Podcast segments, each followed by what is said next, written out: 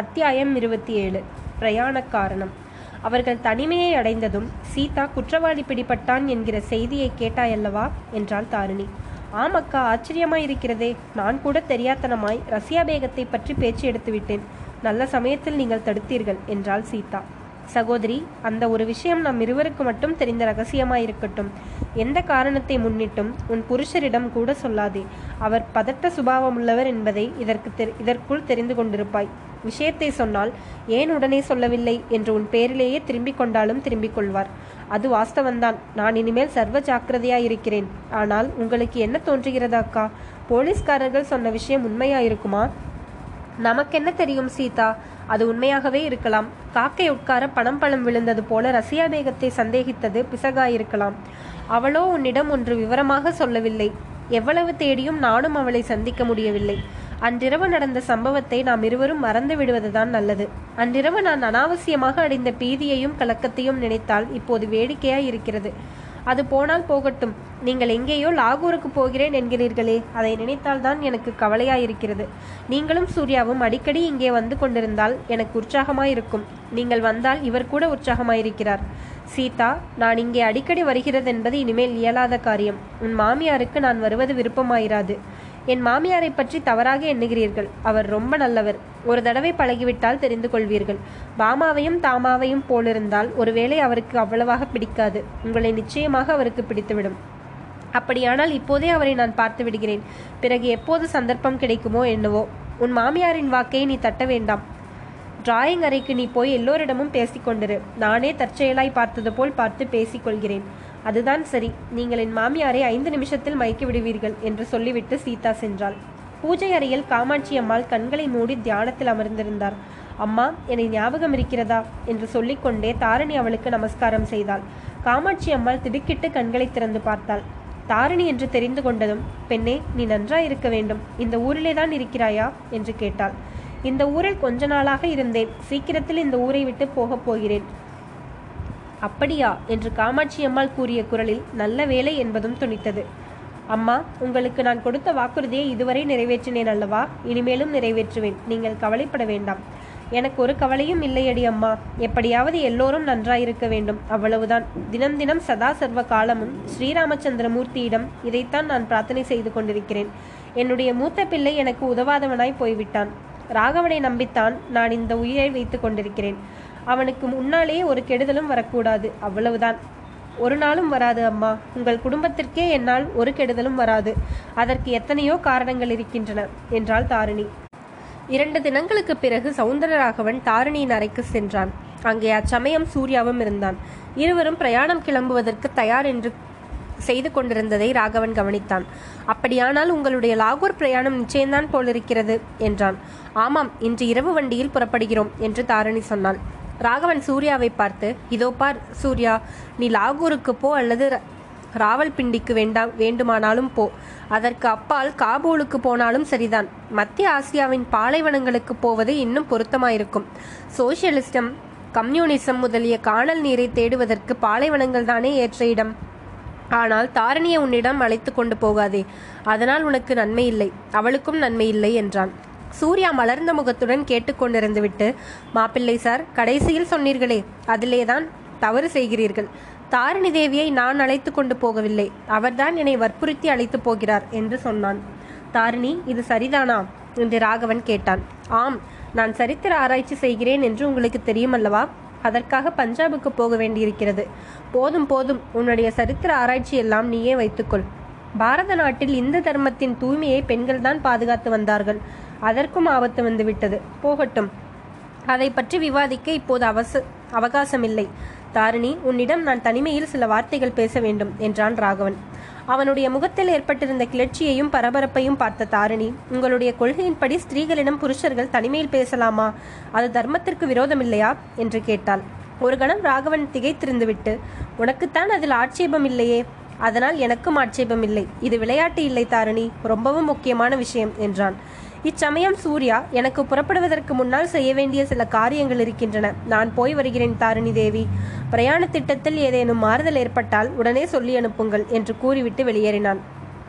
சூர்யா போன பிறகு சற்று நேரம் அறையில் நிசப்தம் குடிக்கொண்டிருந்தது ராகவனே பேச்சை ஆரம்பிப்பான் என்று எதிர்பார்த்த தாரிணி அது நடவாதென்று கண்டு தனிமையில் பேச வேண்டிய முக்கியமான விஷயம் என்ன? என்றாள். அத்தியாயம் இருபத்தி எட்டு. கடல் பொங்கிற்று. ராகவன் அந்த அறையில் வாசற்படி வரையில் சென்று கதவை வெளியே எட்டி பார்த்தான். மச்சுப்படிகளில் சூர்யா நிற்கவில்லை என்பதை தெரிந்து கொண்டான். பிறகு ஜன்னல் வழியாக வீதியில் எட்டி பார்த்தான். சூர்யா வீதியில் போய்க் கொண்டிருப்பதை கண்டான். திரும்பி வந்து தாரணியின் முன்னால் நாடக பாத்திரத்தைப் போல் நின்று கொண்டு தாரணி உன்னிடம் தனிமையில் நான் என்ன சொல்ல விரும்பினேன் என்பது உனக்கு தெரியவில்லையா? உண்மையாகவே என் மனோநிலையை நீ அறிந்து கொள்ளவில்லையா? அல்லது தெரிந்திருந்தும் தெரியாதது போல் பாசாங்கு செய்கிறாயா? என்று கேட்டான். தங்களுடைய மனோநிலை எனக்கு தெரிந்திருந்தால் என்னுடைய மனமும் தங்களுக்கு தெரிந்திருக்க வேண்டுமல்லவா? அப்படியென்றால் பேச்சுக்கு அவசியமே இல்லையே. சொல்லுவதற்கும் கேட்பதற்கும் ஒன்றுமே இராதே என்றாள் தாரிணி. இல்லை உன்னுடைய மனதை நான் அறியக்கூடவில்லை. தாரிணி அப்படி ஒரு காலம் இருந்தது. உன்னுடைய மனதில் ஒரு எண்ணம் தோன்றுவதற்குள்ளே என்னுடைய மனதில் அது பிரதிபலித்தது. அவ்விதமே என் மனமும் உனக்கு தெரிந்திருந்தது. நான் நினைப்பேன் அதை நீ சொல்லுவாய். நீ நினைப்பாய் அந்த க்ஷணமே அதை நான் காரியத்தில் செய்வேன். இப்போது அப்படி இல்லை. உன் மனதை நான் அறிய முடியவில்லை. ஏதோ ஒரு மாயத்திரை என் மனதை மூடிக்கொண்டிருக்கிறது. அது உன் மனதில் உள்ளதை நான் காண முடியாமல் தடை செய்கிறது. உனக்கும் எனக்கும் மத்தியில் அந்த திரையை தொங்கவிட்ட சண்டாள பாதகன் யார் என்று மட்டும் தெரிந்தால் என்று ராகவன் சீறினான். ஐயா அந்த மாயத்திரையை வேறு யாரும் தொங்கவிடவில்லை. தாங்களே தான் சிருஷ்டி செய்து கொண்டிருக்கிறீர்கள். வேறு யாரோ என்று எண்ணி கோபித்துக் கொள்வதில் என்ன பயன்? பிரயாணம் கிளம்புவதற்கு முன்னால் எனக்கும் சில காரியங்கள் பாக்கி இருக்கின்றன. தயவு செய்து தாங்கள் சொல்ல விரும்பியதை சீக்கிரம் சொல்லிவிட்டால் நல்லது. சொல்லுகிறேன் பேஷாக சொல்லுகிறேன். சொல்லுவதற்குத்தான் சந்தர்ப்பத்தை எதிர்நோக்கி கொண்டிருந்தேன். சுற்றி வளைத்து மூக்கை தொட நான் விரும்பவில்லை. மனதில் இருப்பதை அப்படியே பட்டவர்த்தனமாய் சொல்லிவிடுகிறேன். தாரிணி நீ இல்லாமல் இனிமேல் ஒரு நிமிஷமும் என்னால் உயிர் வாழ முடியாது. மூன்று வாதத்திற்கு முன்னால் டெல்லி ரயில்வே ஸ்டேஷனில் உன்னை நான் பார்த்ததிலிருந்து என்னுடைய மனது என் வசத்தில் இல்லை. தாஜ்மஹாலில் உன்னை பார்த்து இரண்டு மூன்று நாள் சேர்த்து வசித்தது முதல் பித்து பிடித்தவளாக போல் மாறிவிட்டேன். இந்த மூன்று மாத காலமாக எனக்கு எந்த வேலையிலும் மனம் செல்லவில்லை. ஆபீஸிலும் சரியாக வேலை செய்கிறதில்லை. என் பேரில் அளவில்லாத அபிமானம் கொண்ட துறை கூட அடிக்கடி என் பேரில் குற்றம் கூறுகிறார். உனக்கு என்ன வந்துவிட்டது? என்று கேட்கிறார். சிம்லா பிரயாணத்தை கூட உனக்காகவே நான் நிறுத்திவிட்டேன். நீ டில்லியில் இருக்கும்போது சிம்லாவுக்கு போய் என்ன சந்தோஷத்தை காணப்போகிறேன் என்று எண்ணித்தான் போகவில்லை. சிம்லாவுக்கு போனால் என்ன? காஷ்மீருக்கு போனால் என்ன? நீ இல்லாமல் எங்கே போனாலும் எனக்கு எவ்வித சந்தோஷமும் கிட்ட போவதில்லை. உனக்கு ஞாபகம் இருக்கிறதா? தாரிணி நாம் கல்யாணம் செய்து கொண்டதும் ஹனிமூன் கொண்டாட்ட காஷ்மீருக்கு போவதாக திட்டம் போட்டிருந்தோமே அது ஞாபகம் இருக்கிறதா? நண்பரே தங்கள் தங்களை ரொம்பவும் கேட்டுக்கொள்கிறேன். தயவு செய்து அந்த பழைய கதைகளை இப்போது சொல்ல வேண்டாம். அதையெல்லாம் ஒரு பழைய கனவு என்று எண்ணி மறந்து விடுங்கள் நீ மறந்து விட்டாய் தாரணி. அது நன்றாய் தெரிகிறது. நீ அதிர்ஷ்டக்காரி. அதனால் மறந்து விட்டாய் ஆனால் என்னால் மறக்க முடியவில்லை. அந்த பழைய நினைவுகள் என் மனதை ஓயாமல் அரித்து கொண்டிருக்கின்றன. அந்த நினைவுகள் எனக்கு இன்பத்தை அளிக்கின்றனவா துன்பத்தை அளிக்கின்றனவா என்றே சொல்ல முடியவில்லை.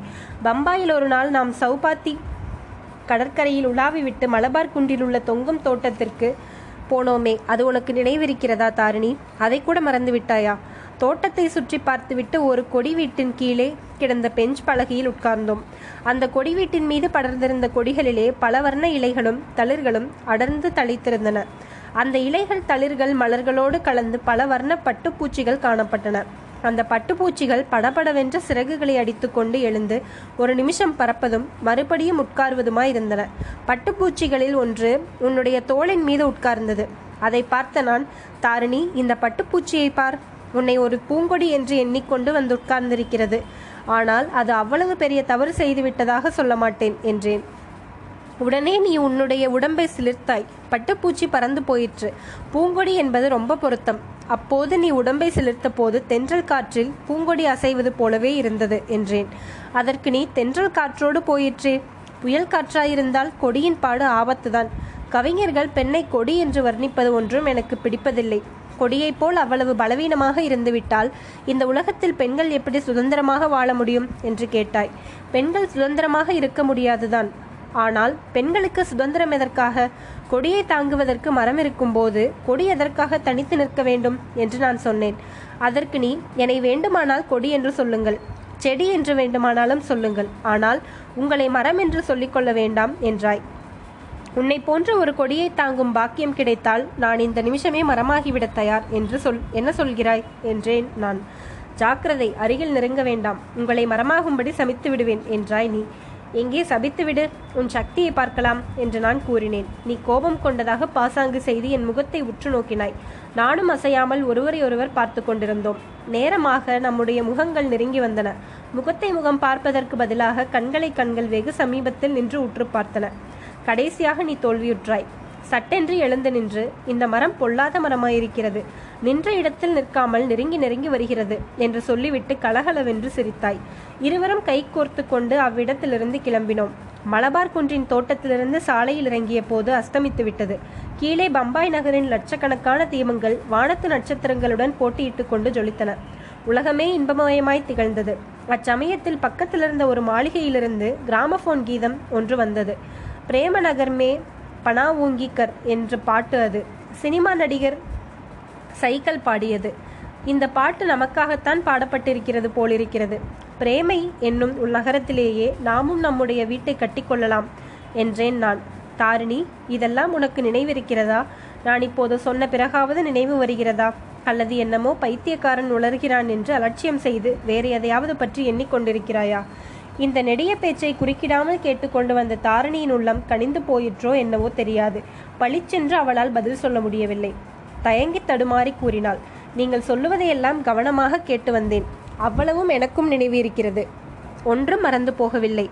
ஆனால் அப்போது நாம் இருவரும் செய்த தவறு இப்போது எனக்கு தெரிகிறது. பிரேம நகரம் என்பதாக உண்மையில் ஒன்று கிடையாது. அது வெறும் மாயா நகரம். கவிகள் கற்பனை சித்திரம்.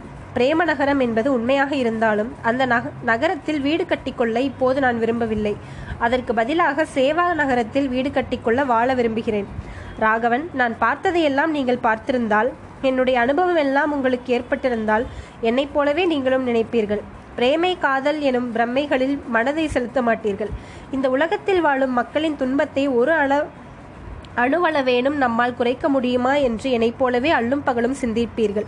தாரிணி இது என்ன பேச்சு பேசுகிறாய்? உலகத்து மக்களின் துன்பத்தை உன்னாலும் என்னாலும் குறைத்து விட முடியுமா? நீயும் நானும் கடவுளை விட சக்தி வாய்ந்தவர்களா? கடவுளுடைய நியதியால் மனிதர்கள் இன்பமோ துன்பமோ அடைகிறார்கள். அவரவர்களுக்கு தனித்தனியே கடவுள் வழிவகுத்து விட்டிருக்கிறார். அந்தந்த வழியில் அவரவர்களும் போய்த்தானே ஆக வேண்டும். உலகத்தை நாம் சீர்திருத்தி விட முடியும். உலகத்து மாந்தரின் துன்பத்தை குறைத்து விட முடியும். இன்பத்தை பெருக்கிவிட முடியும் என்று நினைப்பதெல்லாம் எவ்வளவு பெரிய அகம்பாவம். அந்த மடையன் சூர்யாவைப் போல் நீயும் பேசுகிறாயே. அவனிடம்தான் கற்றுக்கொண்டாயா? என்ற நிதானத்தை இழந்து பதட்டமாக பேசினான் ராகவன். ஆனால் தாரணி நிதானம் இழக்கவில்லை. பதட்டமடையவும் இல்லை. ஐயா எதற்காக எவ்வளவு பட படபடப்பாய் பேசுகிறீர்கள்? சூர்யாவின் பெயரை இதில் இழுக்க வேண்டியதே இல்லை. நான் அவரை சந்திப்பதற்கு பல நாளைக்கு முன்பே சில அனுபவங்களை பெற்றேன். சில முடிவுகளுக்கு வந்தேன். கடவுள் சிருஷ்டித்த உலகத்தை அபிவிருத்தி செய்து விடலாம் என்ற அகம்பாவத்தினாலோ விதியை மாற்றிவிடலாம் என்ற அசட்டு நம்பிக்கையினாலோ நான் தொண்டு வாழ்க்கையை மேற்கொள்ளவில்லை. துன்புற்றவர்களுக்கு தொண்டு செய்வதிலேதான் என் மனம் இன்பத்தை அடைகிறது நிம்மதியை காண்கிறது. வேறுவித வாழ்க்கையில் என் மனம் செல்லவில்லை. அதற்கு நான் என்ன செய்ய முடியும்? கடவுள் அவரவர்களுக்கு தனித்தனியே வழிவகுத்து விட்டிருக்கிறார் என்று தாங்களே சற்று முன் சொன்னீர்கள். தங்களுக்கு வேறு வழியும் எனக்கு வேறு வழியும் ஆண்டவன் வகுத்திருக்கிறார். அவரவர்களுடைய வழியில் தானே அவரவர்கள் போக வேண்டும்? நம்முடைய வழிகள் வெவ்வேறு என்பதை தாங்கள் முதன் முதலில் சந்தித்த காலத்தில் நான் தெரிந்து கொள்ளவில்லை. அந்த நாளிலே ஏதோ ஒரு மாயத்திரை என் அறிவை மூடியிருந்தது. திரை விலகியதும் உண்மையை கண்டேன். தயவு செய்து மன்னித்து விடுங்கள். என்னை என் வழியில் போக விடுங்கள். ஒரு நாளும் முடியாது. உன்னை இப்போது நான் மாயை வந்து மூடி மூடியிருக்கிறது. அந்த நாளில் நீ கண்டதுதான் உண்மை. உன்னுடைய வழி வேறு என்னுடைய வழி வேறு என்பதும் தவறு. இது தர்மத்திலே புருஷனுடைய வழிதான் ஸ்திரீயின் வழி. ஸ்திரீக்கு தனி வழி கிடையாது. அவ்விதம் பரிபூரணமாய் நம்பி தங்களை தெய்வத்திற்கும் மேலாக மதித்து போற்றுகிற ஒரு பெண்ணை தாங்கள் மனைவியாய் பெற்றிருக்கிறீர்கள். அது தங்களுடைய பாக்கியம். ராகவன் கொஞ்சம் யோசித்து பார்த்து சொல்லுங்கள். என்னிடம் காதலை பற்றி பேசும்போது தங்களுக்கு சீதாவின் நினைவே கிடையாதா? நிர்கதியாய் தங்களையே நம்பி வந்திருக்கும் அந்த பேதை பெண் மீது உங்களுக்கு இரக்கம் கொஞ்சமும் இல்லையா? அவளுக்கு துரோகம் செய்ய எப்படி உங்களுக்கு மனம் வருகிறது? ஆ துரோகத்தை பற்றியா பேசுகிறாய்? துரோகம் யார் யாருக்கு செய்தாய்? எனக்கும் சீதாவுக்கும் நேர்ந்தது நீ துரோகம் செய்தாய் தாரிணி. உன்னை பரிபூரணமாக நம்பியிருந்த என்னை நட்டாற்றில் விட்டுவிட்டு சென்னையிலிருந்து சொல்லிக் கொள்ளாமல் புறப்பட்டு போனாய். தப்பார்த்தத்திற்கு இடமாயிருந்த ஒரு முட்டாள் கடிதத்தை விட்டுவிட்டு போனாய். அதுவும் வேண்டுமென்று நீ செய்த சூழ்ச்சிதானோ என்னவோ தெரியாது. அத்தோடு உன் துரோகம் முடிந்ததா? இல்லை. அப்புறம் பீகாரிலிருந்து பூகம்பத்தின் பிளவில் விழுந்து மாண்டாய் என்று நம்பும்படியாக கடிதம் எழுத பண்ணாய். இம்மாதிரியெல்லாம் நீ செய்த துரோகங்களினாலேதான் நான் சீதாவை மணக்கும்படி நேர்ந்தது. நான் செய்தது துரோகமாகவே இருக்கட்டும். தக்க காரணத்தோடு நான் அவ்விதம் செய்தேன். ஆனால் சீதாவையும் தாங்கள் மற்றவர்களைப் போல சாதாரணமாய் கல்யாணம் செய்து கொண்டு விடவில்லையே. வேறு ஒரு பெண்ணை பார்க்க போன இடத்தில் சீதாவை பார்த்து ஆமாம் இவளை பார்த்து மோகித்து கல்யாணம் செய்து கொண்டேன். அப்படி உன்னிடம் சீதா பெருமை அடித்து கொண்டாளாக்கும். இதிலிருந்து அவளுடைய பட்டிக்காட்டுத்தனத்தை நீயே தெரிந்து கொள்ளலாம் தாரிணி. சில சமயம் சீதாவை நான் வைஸ்ராய் மாளிகை பார்ட்டிகளுக்கும் மற்ற பெரிய உத்தியோகஸ்தர்கள் கொடுக்கும் பார்ட்டிகளுக்கும் அழைத்து போகிறேன். அழைத்து போய்விட்டு ஒவ்வொரு நிமிஷமும் நரக வேதனையை அனுபவிக்கிறேன். எந்த சமயத்தில் அவள் என்ன தவறு செய்வாளோ பிளேட்டை கீழே போட்டு உடைத்து விடுவாளோ மேலே டீயை கொட்டி கொண்டு விடுவாளோ யாரிடம் என்ன உளறி விடுவாளோ என்று ஒவ்வொரு நிமிஷமும் எனக்கு கதிகலக்கமாக இருக்கும் அப்போதெல்லாம் உன்னை நினைத்துக்கொள்வேன் நீ மட்டும் என்னோடு புதுடில்லி பார்ட்டிகளுக்கு வந்தால் நீங்கள் நினைப்பது முற்றும் தவறு. பார்ட்டிகளில் நடந்து கொள்வதில் சீதாவை விட நான் மோசமாயிருப்பேன். நாகரிக உடை நடை பாவனை ஒன்றுமே எனக்கு தெரியாது. உன் விஷயம் வேறு தாரணி. பார்ட்டிகளில் எப்படி நடந்து கொள்ள வேண்டும் என்பதை ஒரே நாளில் உனக்கு நான் கற்றுக் கொடுத்து விடுவேன். அப்படியே நீ ஏதாவது தவறு செய்தாலும் அதனால் எனக்கு அவமானம் ஒன்றும் ஏற்படாது.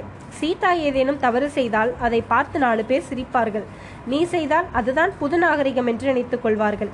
காதில் அணிந்து கொள்ளும் லோலாக்கை நீ மூக்கில் தொங்கவிட்டு கொண்டு ஒரு நாள் வந்தால் மறுநாள் எல்லோரும் அப்படியே செய்வார்கள். நீ புடவையை தலைப்பில் டீயை கொட்டிக்கொண்டால் அதை பார்த்து அவ்வளவு பேரும் டீயை கொட்டிக்கொள்வார்கள் இதெல்லாம் அரவ- அவரவர்களுக்கு இறைவன் அளித்த பாக்கியம். ஒருவரை பார்த்து ஒருவர். அதைத்தான் நானும் சொல்கிறேன். சீதா தாங்கள் இழுத்து இழுப்புக்கு வருகிறாள். பார்ட்டிகளுக்கும் வருகிறாள். நானோ பார்ட்டிக்கே வரமாட்டேன். இத்தனைக்குப் பிறகும் என்னுடைய இயல்பை நீங்கள் அறிந்து கொள்ளவில்லை. ஆனாலும் நாம் சேர்ந்து வாழ முடியும் என்று சொல்லுகிறீர்கள்.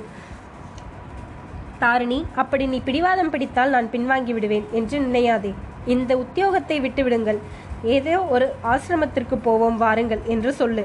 அடுத்த நிமிஷம் விட்டுவிட்டு வர தயாராயிருக்கிறேன். என்னுடைய காதலின் ஆழத்தை நீ இன்னும் அறிந்து கொள்ளவில்லை. உனக்காக எப்படிப்பட்ட தியாகத்தை செய்ய நான் தயார்? எனக்கு நீ என்ன சோதனை வேண்டுமானாலும் வைத்து பார்க்கலாம். தங்களுக்கு நான் ஏற்படுத்தக்கூடிய சோதனை ஒன்றே ஒன்றுதான். என் பேரில் தங்களுக்கு அபிமானம் உண்டு என்பதில் லவலேசமும் உண்மையாயிருந்தால் தங்கள் மனைவி சீதாவை அன்புடன் ஆதரித்து காப்பாற்றுங்கள். அந்த பேதை பெண்ணை கைவிட்டு விடாதீர்கள். அவளை கைவிடுவதற்காக யார் சொன்னார்கள்? அந்த எண்ணம் எனக்கு லவலேசமும் இல்லை. அவளும் இருந்து விட்டு போகட்டும். வைதிக காரியங்களுக்கு தாலி கட்டிய மனைவி இருந்து விட்டு போகட்டும். ஆனால் ஆசை நாயகியாயிருக்கட்டும் என்கிறீர்களாக்கும். சீச்சி என்ன வார்த்தை சொன்னாய்? அவ்வளவு கீழ்மகன் நான் அல்ல தாரிணி. உன்னையும் நான் கல்யாணம் செய்து கொள்ள தயாராயிருக்கிறேன். ஆனால் என்ன? ஏற்று வந்தாலும் என்ன பேச்சு புறப்பட்டாலும் எவ்வளவு அவமானத்திற்கும் நான் உட்பட வேண்டியிருந்தாலும் பாதகமில்லை. என்ன? என்ன? தயவு செய்து இன்னொரு தடவை சொல்லுங்கள் என்று அடங்காவியப்புடன் கேட்டாள் தாரிணி. உன்னையும் அக்கினி சாட்சியாய் கல்யாணம் செய்து கொள்வதாக சொல்கிறேன். இந்த நிமிஷம் நீ உன்னுடைய சம்மதத்தை சொல்ல வேண்டியதுதான். அடுத்த நிமிஷத்தில் கல்யாணத்திற்கு ஏற்பாடு செய்து விடுகிறேன் என்றான் ராகவன். ராகவன் இந்த இது விஷயத்தில் உங்களுக்கு முதலில் மனைவியின் அபிப்பிராயம் ஏற்பட்டிருக்கும் என்று யோசித்தீர்களா? என்றாள் தாரிணி. அவளுடைய பேச்சில் இப்போது கடுமை துணித்தது. போக போக அந்த கடுந்துணி அதிகமாயிற்று. அதை பற்றி எனக்கு கவலை இல்லை. ஒருவருக்காக இன்னொருவர் தன்னுடைய வாழ்க்கை இன்பத்தை பறிகொடுத்து விட முடியுமா? மேலும் அவளை நான் அடியோடு வேண்டாம் என்று சொல்லிவிடவில்லையே. அவளும் இருந்துவிட்டு போகட்டும் என்றான் ராகவன். ஐயோ பாவம். ரொம்ப பெரிய மனது செய்து சொல்லுகிறீர்கள். இன்னொரு விதமாக யோசனை செய்து பாருங்கள். உங்களைப் போல் சீதா இன்னொரு புருஷனை காதலித்து கல்யாணம் செய்து கொள்ள விரும்பினால் நீங்கள் சம்மதிப்பீர்களா? சீச்சி என்ன வார்த்தை சொல்கிறாய் தாரணி? அது இந்து தர்மத்திற்கு விரோதமான காரியம். புருஷர்களை மட்டும் இந்து தர்மம் இஷ்டப்படி செய்யலாம் என்று தண்ணீர் தெளித்து விட்டிருக்கிறதா? ஆமாம் நீயே யோசித்துப் பாரேன். இந்த தர்மம் புருஷர்கள் பலதார மனம் செய்ய இடம் கொடுத்திருக்கவில்லையா? மகாவிஷ்ணுவுக்கும் பரமசிவனுக்கும் சுப்பிரமணியருக்கும் இரண்டு இரண்டு மனைவிகள் உண்டல்லவா? கிருஷ்ண பகவானே எட்டு பேரை மணந்து கொண்டார். ராகவன் அவர்கள் தெய்வங்கள். என்ன வேண்டுமானாலும் செய்யலாம். கிருஷ்ண பகவான் எட்டு பேரை மணந்தார் என்பது உண்மைதான். ஆனால் அதே கிருஷ்ணன் துரியோதனுக்கு முன்னால் விஸ்வரூபத்தை காட்டினார். சக்கராயுதத்தினால் சூரியனையே மறைத்தார். இதையெல்லாம் உங்களால் முடியுமா? ராமாவதாரத்தை பாருங்கள். ராமாவதாரத்தில் பகவான் மனிதர்களைப் போல நடந்து காட்டினார். ராமர் சீதை ஒருத்தியைத்தானே மணந்தார். தங்களுடைய பெயர் ராகவன். தங்கள் மனைவியின் பெயர் சீதா. ராமர் சீதையை காப்பாற்றியது போல் உங்கள் சீதாவை நீங்கள் காப்பாற்றுங்கள். இன்னும் ஒரே ஒரு விஷயம் சொல்கிறேன். உங்கள் மனைவி எப்பேற்பட்டவள் என்பதை நீங்கள் இன்னும் அறிந்து கொள்ளவில்லை. உலகமெல்லாம் தேடினாலும் அவளைப் போன்ற பெண் கிடைப்பது துர்பலம். உங்களிடம் அவளுக்குள்ள அன்பு இமயமலையை காட்டிலும் பெரிது. சப்த சமுத்திரங்களை விட விசாலமானது அவளை அன்புடன் பேணி ஆதரியுங்கள். அதுதான் உங்களுடைய வாழ்க்கைக்கு தர்மம். உங்களுடைய நன்மை தருவதும் அதுவே. இந்த தர்மோபதேசம் எல்லாம் எனக்கு வேண்டாம். ஒன்று சொல்லுகிறேன் கேள். சீதாவை விவாகரத்து செய்து அவளுக்கு இஷ்டமாயிருந்தால் வேறு யாரையாவது கல்யாணம் செய்து கொள்ளட்டும் என்று விட்டுவிடு. விட்டு விடுகிறேன் அப்போது நீ என்னை மனக்கு சம்மதிப்பாயா? சீதா உங்களை விட்டு போக மாட்டாள். உங்கள் காலடியிலேயே விழுந்து கிடப்பாள் என்ற தைரியத்தினால் இப்படி சொல்லுகிறீர்கள். சீதா விஷயம் இருக்கட்டும். உங்கள் தாயாரிடம் ஒரு சமயம் நீங்கள் பயபக்தியோடு இருந்தீர்கள். அவர் தங்களுடைய காரியத்தை பற்றி என்ன நினைப்பார் என்று யோசித்தீர்களா? என் தாயார் தனக்கு பணிவுள்ள சாதுவான நாட்டுப்பெண் வேண்டும் என்று சொன்னாள். அத்தகைய நாட்டுப்பெண் அவளுக்கு கிடைத்து விட்டாள். இன்னும் என்ன அவளுக்கு வேண்டும்? என் தாயாரிடம் எனக்கும் பக்தி உண்டுதான். அதற்காக அவள் என்னை எப்போதும் அடிமையாக்கி வைத்திருக்க முடியாது. என்னுடைய வாழ்க்கையை அடியோடு பாழாக்க அவளுக்கு உரிமை கிடையாது. தாரிணி கடைசியாக நான் ஒன்று சொல்லுகிறேன். அதை கேள். நாளைக்கு நீ லாகூருக்கு புறப்படுவதை நிறுத்திவிடு. நம்முடைய விஷயத்தை பற்றி இன்னும் நன்றாக யோசித்து முடிவு செய். பிரயாணம் கிளம்புவதாயிருந்தால் நாம் இருவரும் கிளம்பலாம். உன்னுடன் நான் காஷ்மீருக்கும் டேராடூனுக்கும் டார்ஜிலிங்குக்கும் உதகமண்டலத்திற்கும் அழைத்து போகிறேன். அப்புறம் லண்டனுக்கும் பாரிஸுக்கும் வியட்நாவுக்கும் நேபிள்ஸ்க்கும் அழைத்து போகிறேன். ஐரோப்பாவை சுற்றி பார்த்த பிறகு அமெரிக்காவுக்கும் போவோம். San Francisco New York Washington Los Angeles முதலிய இடங்களுக்கெல்லாம் போகலாம். என்ன சொல்கிறாய் தாரிணி? ஆரம்பத்தில் நான் சொன்னதை தான் திரும்ப சொல்கிறேன். தங்களுடைய வாழ்க்கை லட்சியம் வேறு என்னுடைய லட்சியம் வேறு. ஒரு நாளும் நம்முடைய லட்சியங்கள் ஒன்று சேர முடியாது. தாங்கள் குறிப்பிட்ட இடங்களுக்கெல்லாம் சீதாவை அழைத்து கொண்டு போங்கள். அதுதான் நியாயம் அதுதான் உங்களுக்கு சேமம் என்றாள் தாரிணி. ராகவன் சிறிது நேரம் திகைப்புடன் தாரிணியை பார்த்து கொண்டிருந்தான். பிறகு ஏதோ ஒரு தீர்மானத்திற்கு வந்தவனைப் போல் ஒரு கோப சிரிப்பு சிரித்தான். தாரிணி நீ ஏன் இப்படி பேசுகிறாய்? என்று எனக்கு தெரியும். யாருடைய மோக வலையிலே சிக்கி என்னை நீ நிராகரிக்கிறாய் என்பதையும் அறிவேன். அந்த ராஸ்கல் சூர்யாவின் வேலைதான் இவ்வளவும். எனக்கு ரிவால்வர் லைசன்ஸ் சில நாளைக்கு முன் கிடைத்திருக்கிறது. ராகவன் வீண் அவதூறு பேசி எங்கள் நாவை அசுத்தப்படுத்த உங்கள் நாவை அசுத்தி அசுத்தப்படுத்தி கொள்ள வேண்டாம். என்னை பயமுறுத்தவும் முயல வேண்டாம். பீகார் பூகம்பத்தை பார்த்த பிறகு எனக்கு சாவு என்றால் பயமே கிடையாது. மறுபடியும் நான் சொன்னதை நீ தவறாக எடுத்துக்கொண்டாய் உன்னை சுட்டு கொல்லப் போவதாக நான் சொல்லவில்லையே. என்னை நானே துப்பாக்கியால் சுட்டுக்கொண்டு சாகப் போவதாக சொல்ல எண்ணினேன். என்னுடைய சாவை பற்றியும் எனக்கு கவலை இல்லை. மற்றவர்களுடைய சாவை பற்றியும் நான் கவலை கவலைப்பட போவதில்லை. பகவத்கீதை என்ன சொல்கிறது? உடம்பைத்தான் சொல்லலாம் கொல்லலாமே தவிர ஆத்மாவை கொல்ல முடியாது.